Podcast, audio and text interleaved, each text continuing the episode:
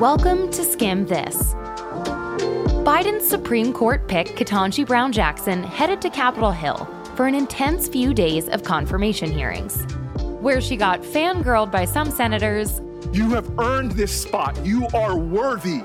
You are a great American. And grilled by others. So you're not going to answer my question? No, I've answered your question in my answer. You haven't I've answered my question. I'm sitting here asking you, and you're declining to answer. We'll break down what we learned about Jackson from the marathon hearings. We've also got the context on the other biggest stories from the week, from the new Omicron subvariant to a controversial abortion bill in Idaho, and the latest drama at Disney. And we're wrapping things up by previewing this Sunday's Oscars, which are finally back in full swing. We're here to make you smarter and the news less overwhelming. I'm Alex Carr. Let's skim this.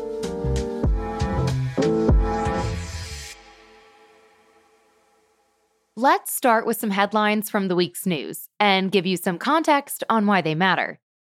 First up, Now to the pandemic here at home and what they're now seeing here in the U.S. with this highly transmissible Omicron subvariant. the stealth Omicron variant isn't so stealthy anymore.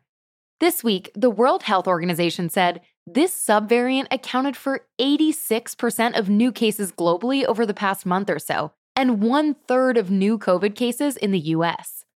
The subvariant is 30% more transmissible than Omicron. And over the past week, you may have heard about people you know testing positive, from someone in your group chat to Hillary Clinton and Jen Psaki. Still, the threat of this new variant hasn't slowed officials from rolling back virus restrictions.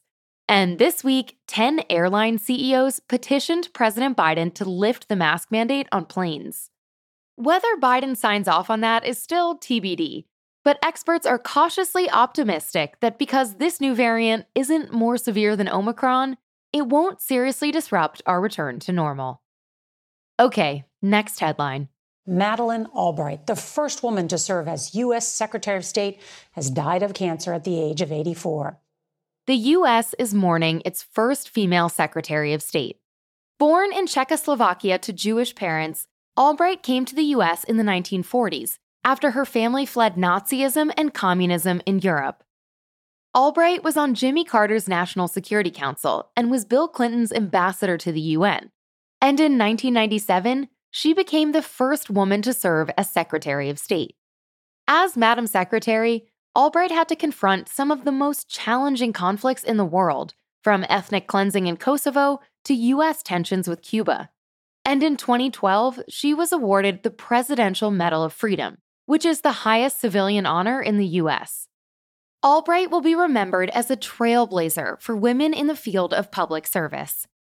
Here she was back in 1997 on 60 Minutes.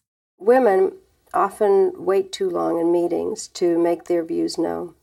And then all of a sudden, some man says whatever it is that you were going to say, and everybody thinks it's brilliant. So I basically taught people never to raise their hands and interrupt. And I think that that's what women need to do. And our next headline. On Monday, the US government declared that Myanmar's military committed genocide against the country's Muslim minority group, called the Rohingya. It's always a big deal when the US government comes out and says that a situation of genocide has or is occurring. That's Rebecca Hamilton, an associate professor at American University Washington College of Law. Hamilton said the Rohingya had faced persecution by the country's government for years. And since 2017, Myanmar's military killed an estimated 10,000 Rohingya people and forced more than 700,000 people to flee. If you're thinking, it seems like we've known about this violence for a long time, you're right. The US is late to the game here with this week's declaration. But apparently, it's better late than never, because there are some ways this latest announcement could create more international pressure on Myanmar's military and bring survivors one step closer to justice. This determination can still help with political will for accountability after the fact. The other thing that it could make a meaningful difference from the perspective of survivors is Rohingya refugees who have made it to the US who are on temporary protection visas. This is another layer of argument for why they need support. And so there might be an impact in terms of US immigration decisions for that reason also. And our final headline this week Idaho Governor Brad Little has signed an abortion ban bill that is modeled on the Texas law. On Wednesday, Idaho's governor signed a new abortion law that looks a little familiar. It's modeled after a controversial Texas law that bans abortions after six weeks of pregnancy, which is before many women even know that they're pregnant. You also might remember that Texas law allows everyday people to sue anyone who aids and abets an abortion. And this new law in Idaho also bans abortions after six weeks and allows for family members of what the legislation calls a preborn child to sue the abortion provider. That includes relatives of rapists. Even though Idaho's governor signed on the dotted line, he did express some serious concerns about whether this law is even constitutional. And speaking of constitutional, all eyes are going to be on abortion rights over the next few months. The Supreme Court is getting ready to rule on the most significant abortion case in decades and looks ready to overturn or weaken the landmark ruling Roe v. Wade. If that happens, that would open the door even wider for states to follow Idaho's lead and seriously restrict or ban abortion access.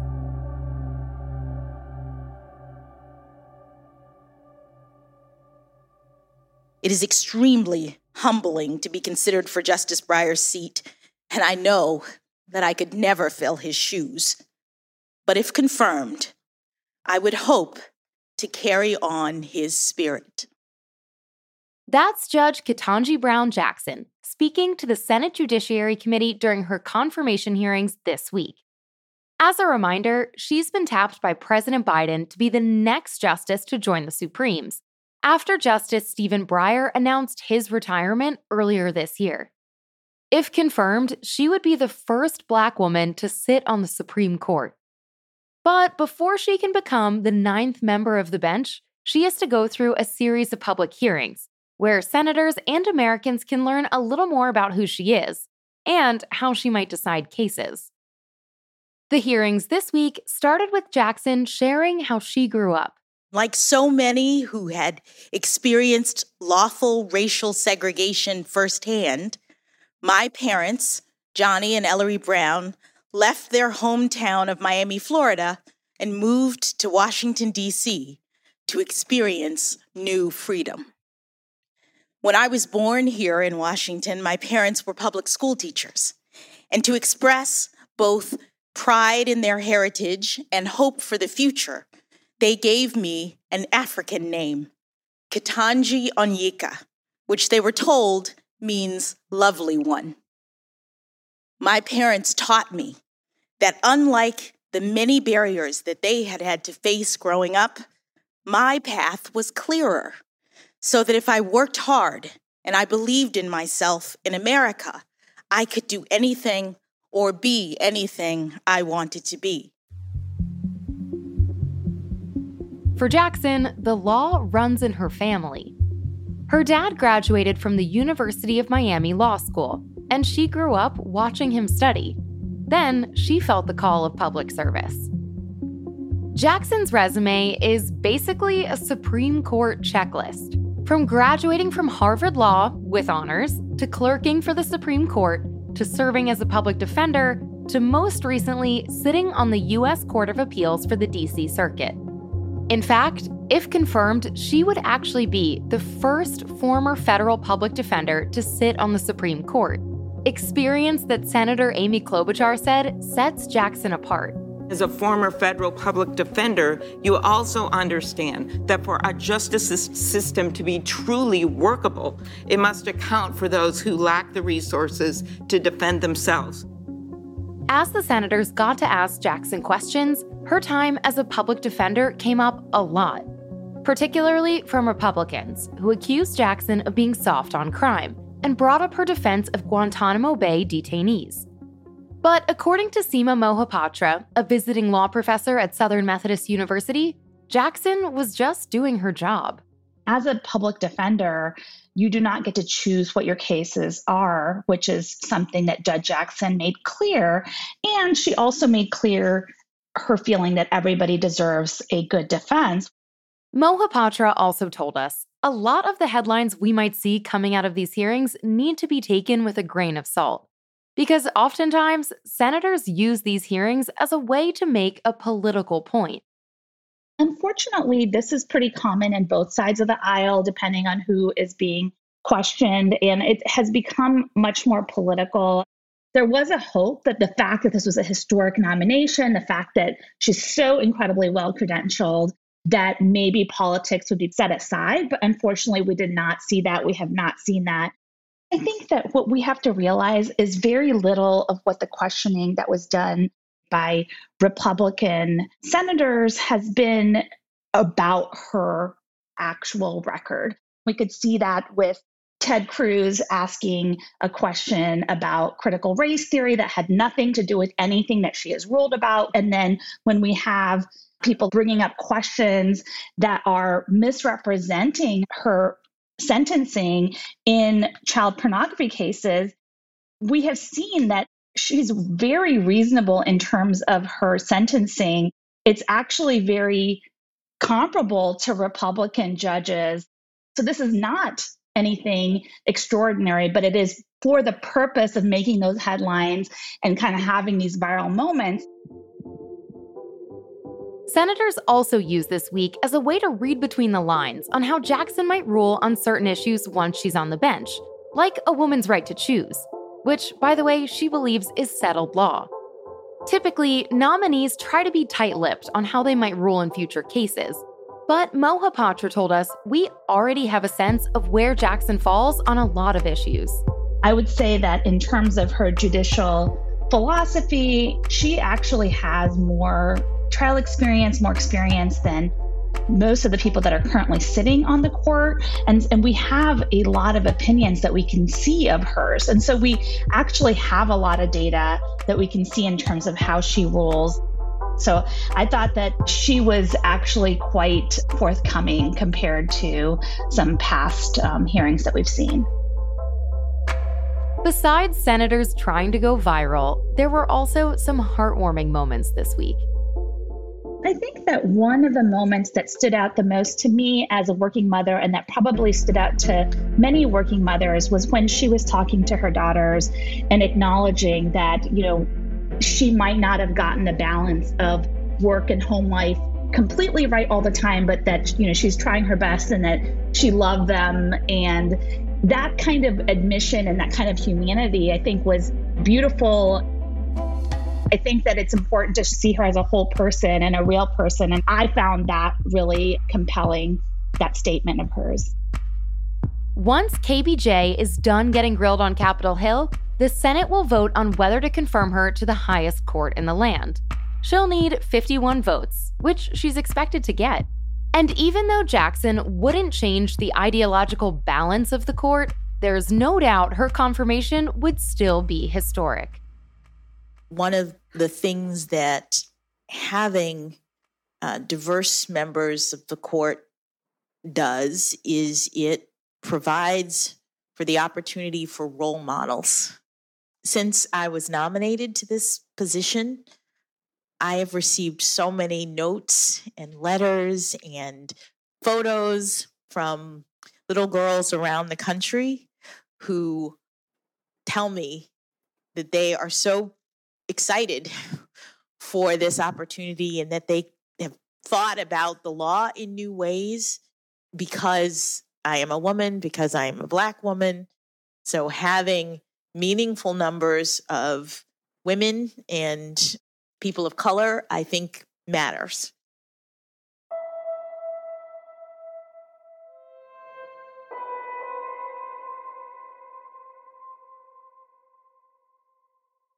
This morning, turmoil at one of the most famous companies in the world. Disney, which spans iconic properties from Marvel, ESPN, and Hulu to cruises and parks, including Disney World, now facing a fierce internal debate. Over the past few days, the Walt Disney Company has gotten into some hot water, both with politicians and with its own employees who've been walking off the job. So, what exactly is going down at Disney? We'll explain in 60 seconds. Disney is based in California, but it's got a major presence in Florida too, thanks to Disney World. So, Florida politics are bound to affect the company and its employees. And Florida is no stranger to controversial legislation. Most recently, Florida lawmakers passed the so called Don't Say Gay bill, which is likely to be signed by Florida's Governor Ron DeSantis pretty soon.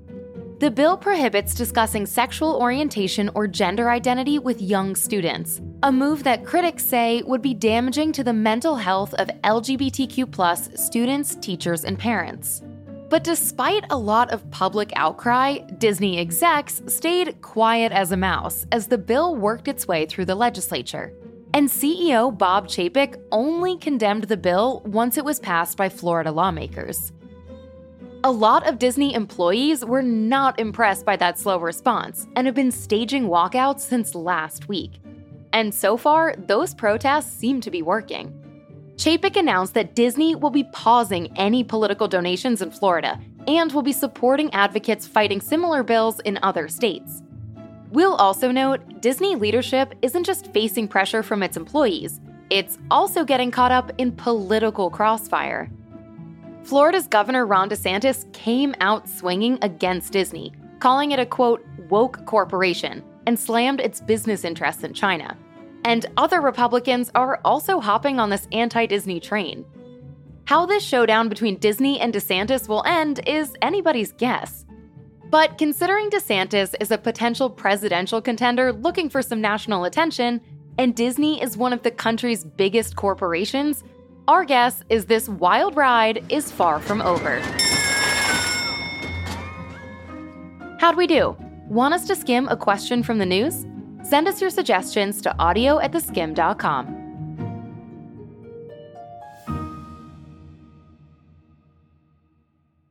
It's been over a month since Russia invaded Ukraine. And this week, President Biden flew to Europe to meet with NATO allies, where they talked about everything from imposing more sanctions on Russia to bolstering military support in Europe. But as the international community continues to present a united front, one global power is notably sitting on the sidelines China. To understand why people are watching what China does here so closely, we spoke to David Rennie, the Beijing bureau chief for The Economist. So, David, what is the background that we need to know on the China Russia relationship? Are they friends? Are they enemies? What's the deal?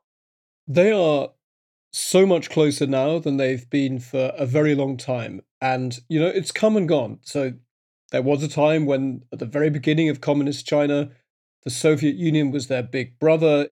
Then, in the 1960s, the two great communist powers fell out massively, basically because Chairman Mao was kind of too crazy even for the Soviets.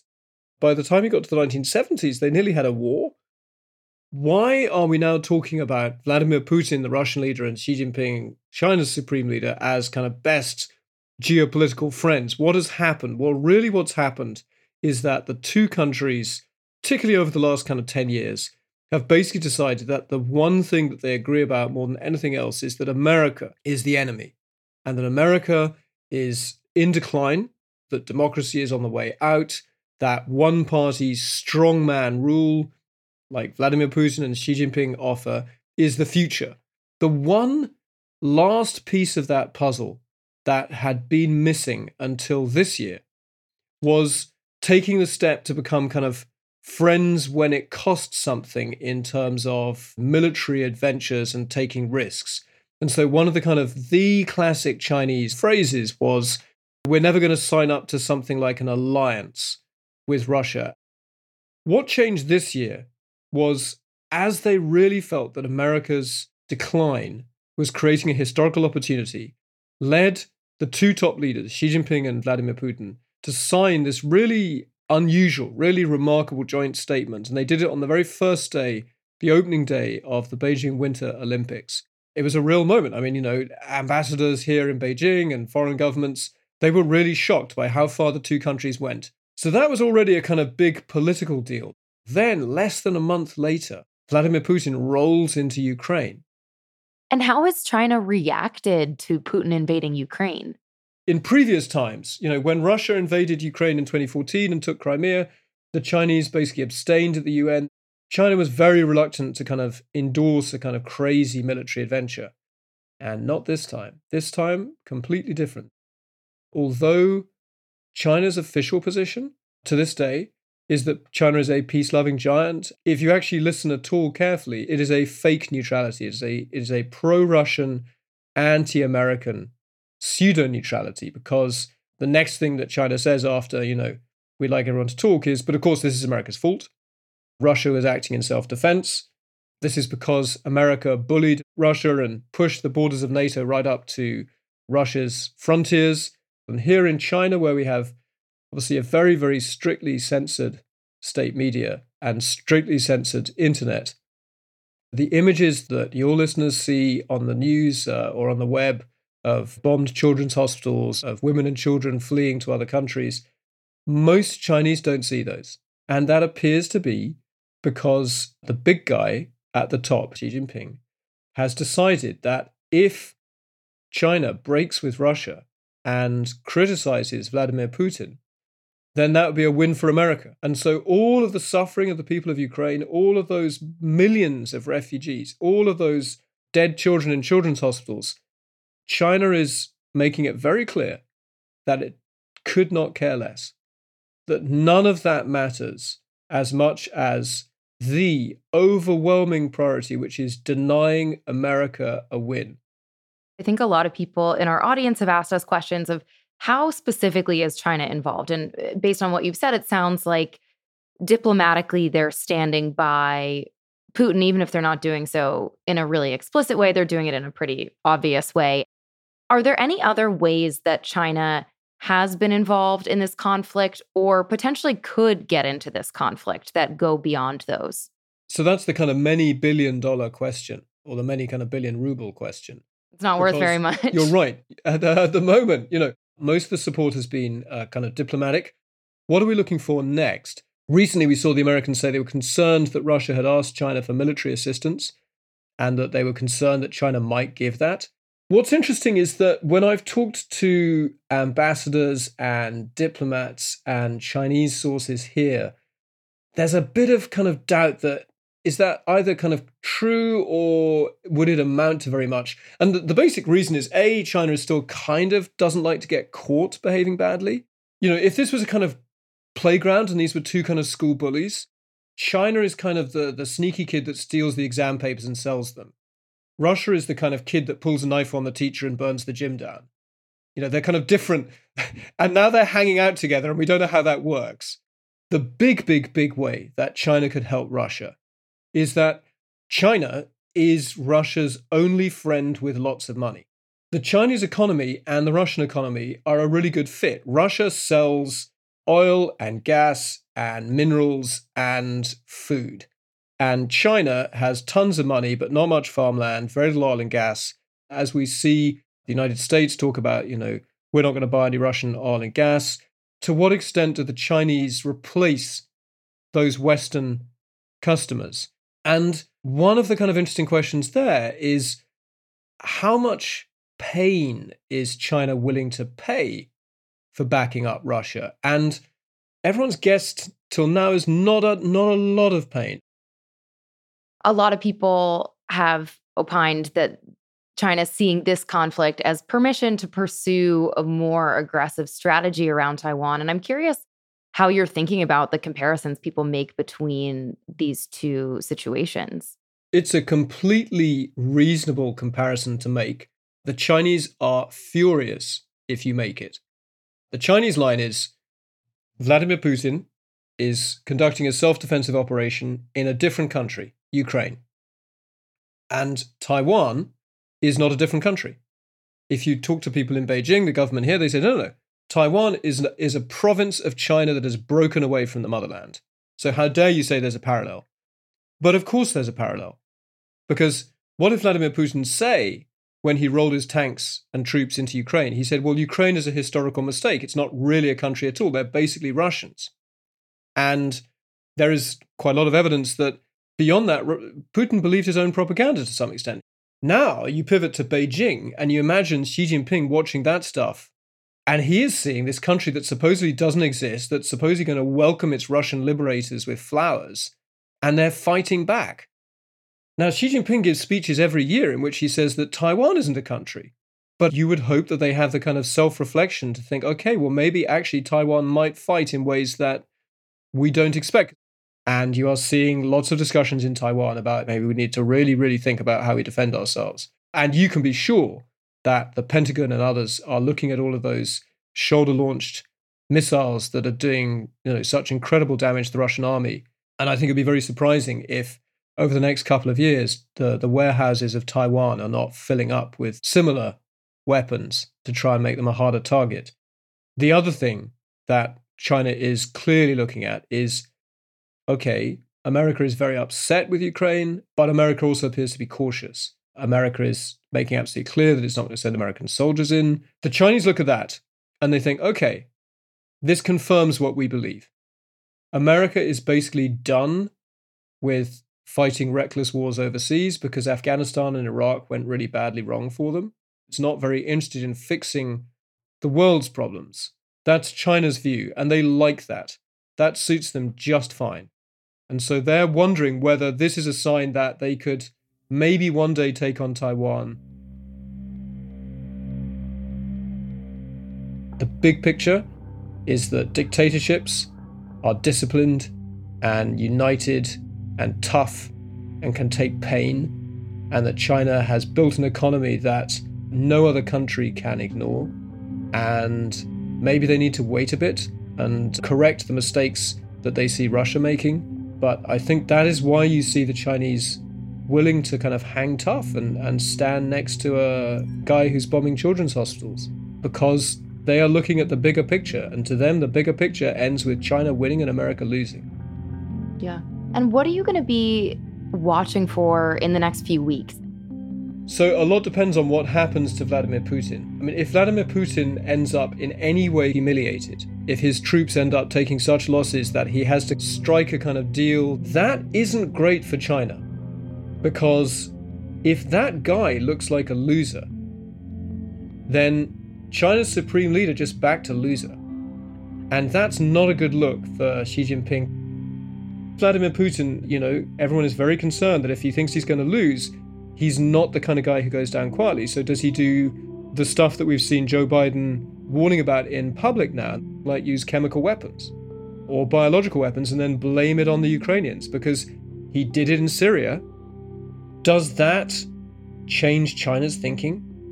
You know, if you look at the next few months, that's what we're going to be watching. Does China get what it wants, which is the West falls apart, Putin pulls off something that looks like a win, or does Putin do stuff so crazy that China really finds it hard to swallow? Or worst of all, does Vladimir Putin look like a loser? Because then Xi Jinping made a mistake in saying that Vladimir Putin was his best friend. And the problem with the Chinese system is that the big guy here never makes mistakes. And so that would be a big political crisis here. Thank you so much, David.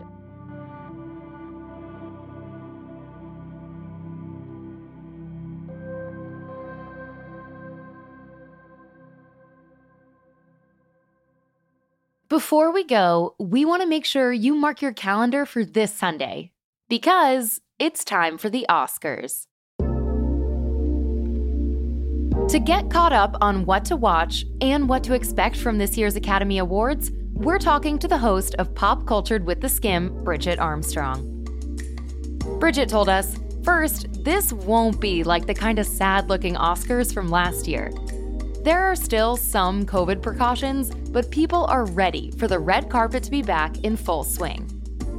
For the last few years, the Oscars have held a ceremony, but you saw fewer of the actors there. A lot of stuff was broadcast because of safety precautions. So, this year, the feeling is that it's the return to what the Oscars used to be. But despite a return to normal, audiences don't want to see a totally pre pandemic Oscars and have asked the Academy to make some major changes. One of the larger conversations about the Oscars being out of touch is around the fact that they rarely recognize like really popular movies. Oftentimes, the Oscars may go for artistic or well crafted movies that maybe a lot of people haven't seen or people find kind of boring. Even this year, they did like a Twitter engagement thing where they asked people to weigh in on some of their fan favorites from the last year. And two of the movies that people tweeted about the most were the Spider Man movie, Spider Man No Way Home, and Army of the Dead, which is like a zombie movie. And there's no world in which you can imagine either of those movies being nominated for an Oscar, right? It's not to say there aren't some popular movies in there, but yeah, it feels like as the Oscars go on, the more disconnected they are from what we actually like. Then the other controversy that's been talked about a lot over the past years is Oscar so white. So, you know, about seven years ago, about 2015, the Academy didn't nominate any actors of color. None of the performances that were nominated were from actors of color. And that happened for two years in a row. So people responded with the Oscars so white hashtag. And the Oscars noticed that and they decided to do something about it, or they said they decided to do something about it. So they tried to basically add more diversity to the voting group that basically makes these decisions on who's going to get the award. So they added more diversity to the Academy. And, you know, over the years since they've been working on that project, it's been up and down. So this year is actually not as diverse as last year, but it is certainly more diverse than like seven years ago. As the Academy has tried to respond to concerns about lack of representation, it's also made another major shift. It's changed its tune when it comes to streaming. Historically, the Oscars kinda snubbed companies like Netflix and Apple in favor of traditional studio movies, but they seem to have gotten over whatever beef they had. This year is the first year where the two frontrunners for Best Picture are both from streamers. So there's Power of the Dog from Netflix and then Coda from Apple TV Plus. So it looks like this year we will probably have the first winner from a streaming service. That is a huge difference than what we've seen in the past few years, where the Academy kind of, frankly, seemed reluctant to even include movies from streaming services. But, you know, over the past few years, there's been a pandemic. A lot of us are not going to the movie theaters. A lot of the movies are coming out straight to HBO Max, straight to Netflix. And so the Academy sort of had to evolve along with people. The Academy had to adapt because that is where we're watching movies. But even as the Academy has tried to evolve with its audience, this year's awards are still proving to be controversial. The big controversy this year is the fact that the Oscars decided to not air about eight categories that were previously aired. And those categories are largely like the behind the scenes stuff for the most part. And so there's been a lot of controversy about that because, like film editors, the folks who do makeup and hairstyling, right? The feeling is that the Oscars is the time where they finally get their recognition. These elements in movies that really make them great that we notice. And we don't often like hear their names, right? Like you probably don't necessarily know who did the makeup on, you know, Dune or something. But the feeling is that the Oscars was the time to recognize those people. The other controversy is around one of the stars of West Side Story. So Rachel Zegler, who was in West Side Story, West Side Story is also nominated for Best Picture says she wasn't invited to the Oscars. You know, West Side Story is one of the few movies that's nominated this year that does not have a predominantly white cast. And so it's like, this doesn't look well that like one of the stars from the movie says she wasn't invited to the show. This week, the Academy started singing a different tune after initially skipping out on an Oscars invite for Zegler and has invited her to be a presenter this Sunday. So that's all the behind the scenes drama. But when it comes down to it, the Oscars are still about movies. So we asked Bridget to tell us her predictions for which films are gonna take center stage on Sunday. It's gonna be a Power of the Dog night. Power of the Dog is most likely going to win Best Picture. Jane Campion is most likely gonna take home Best Director. I cannot say whether or not you should watch that one. Power of the Dog is not one of my personal favorites. Yeah. But the feeling is that Campion as a director is long overdue for this award. And it is the type of movie that the Oscars love and that it's beautiful and it's set in a very specific time and the sets are very intricate. So it's the type of thing the Oscars love. Coda is another, the Apple TV Plus film, which is a really lovely, heartwarming film. That one is the underdog. It probably won't win for Best Picture, but I'd say watch that one. It's the type of thing you can watch with your family or your kids. Just a sort of good, lighthearted, warm movie that is well done. For a deeper dive on what to expect at this year's Oscars and what to add to your watch list, check out the latest episode of Pop Cultured with the Skimm. Happy listening! Thanks for listening to Skimm This. This podcast was skimmed by me, Alex Carr, along with our producer, Will Livingston. We had additional help this week from Sajine Corielis. Our senior audio engineer is Andrew Calloway, and the Skimm's head of audio is Graylin Brashear. Skimm This will be back in your feed again next Thursday. Until then, check out the other podcasts from the Skimm. 9 to 5 ish is where we talk all things career with our founders, Carly and Danielle. And Pop Cultured is our weekly deep dive into the culture stories you can't stop thinking about. Follow 9 to 5 ish and Pop Cultured wherever you're already listening to us.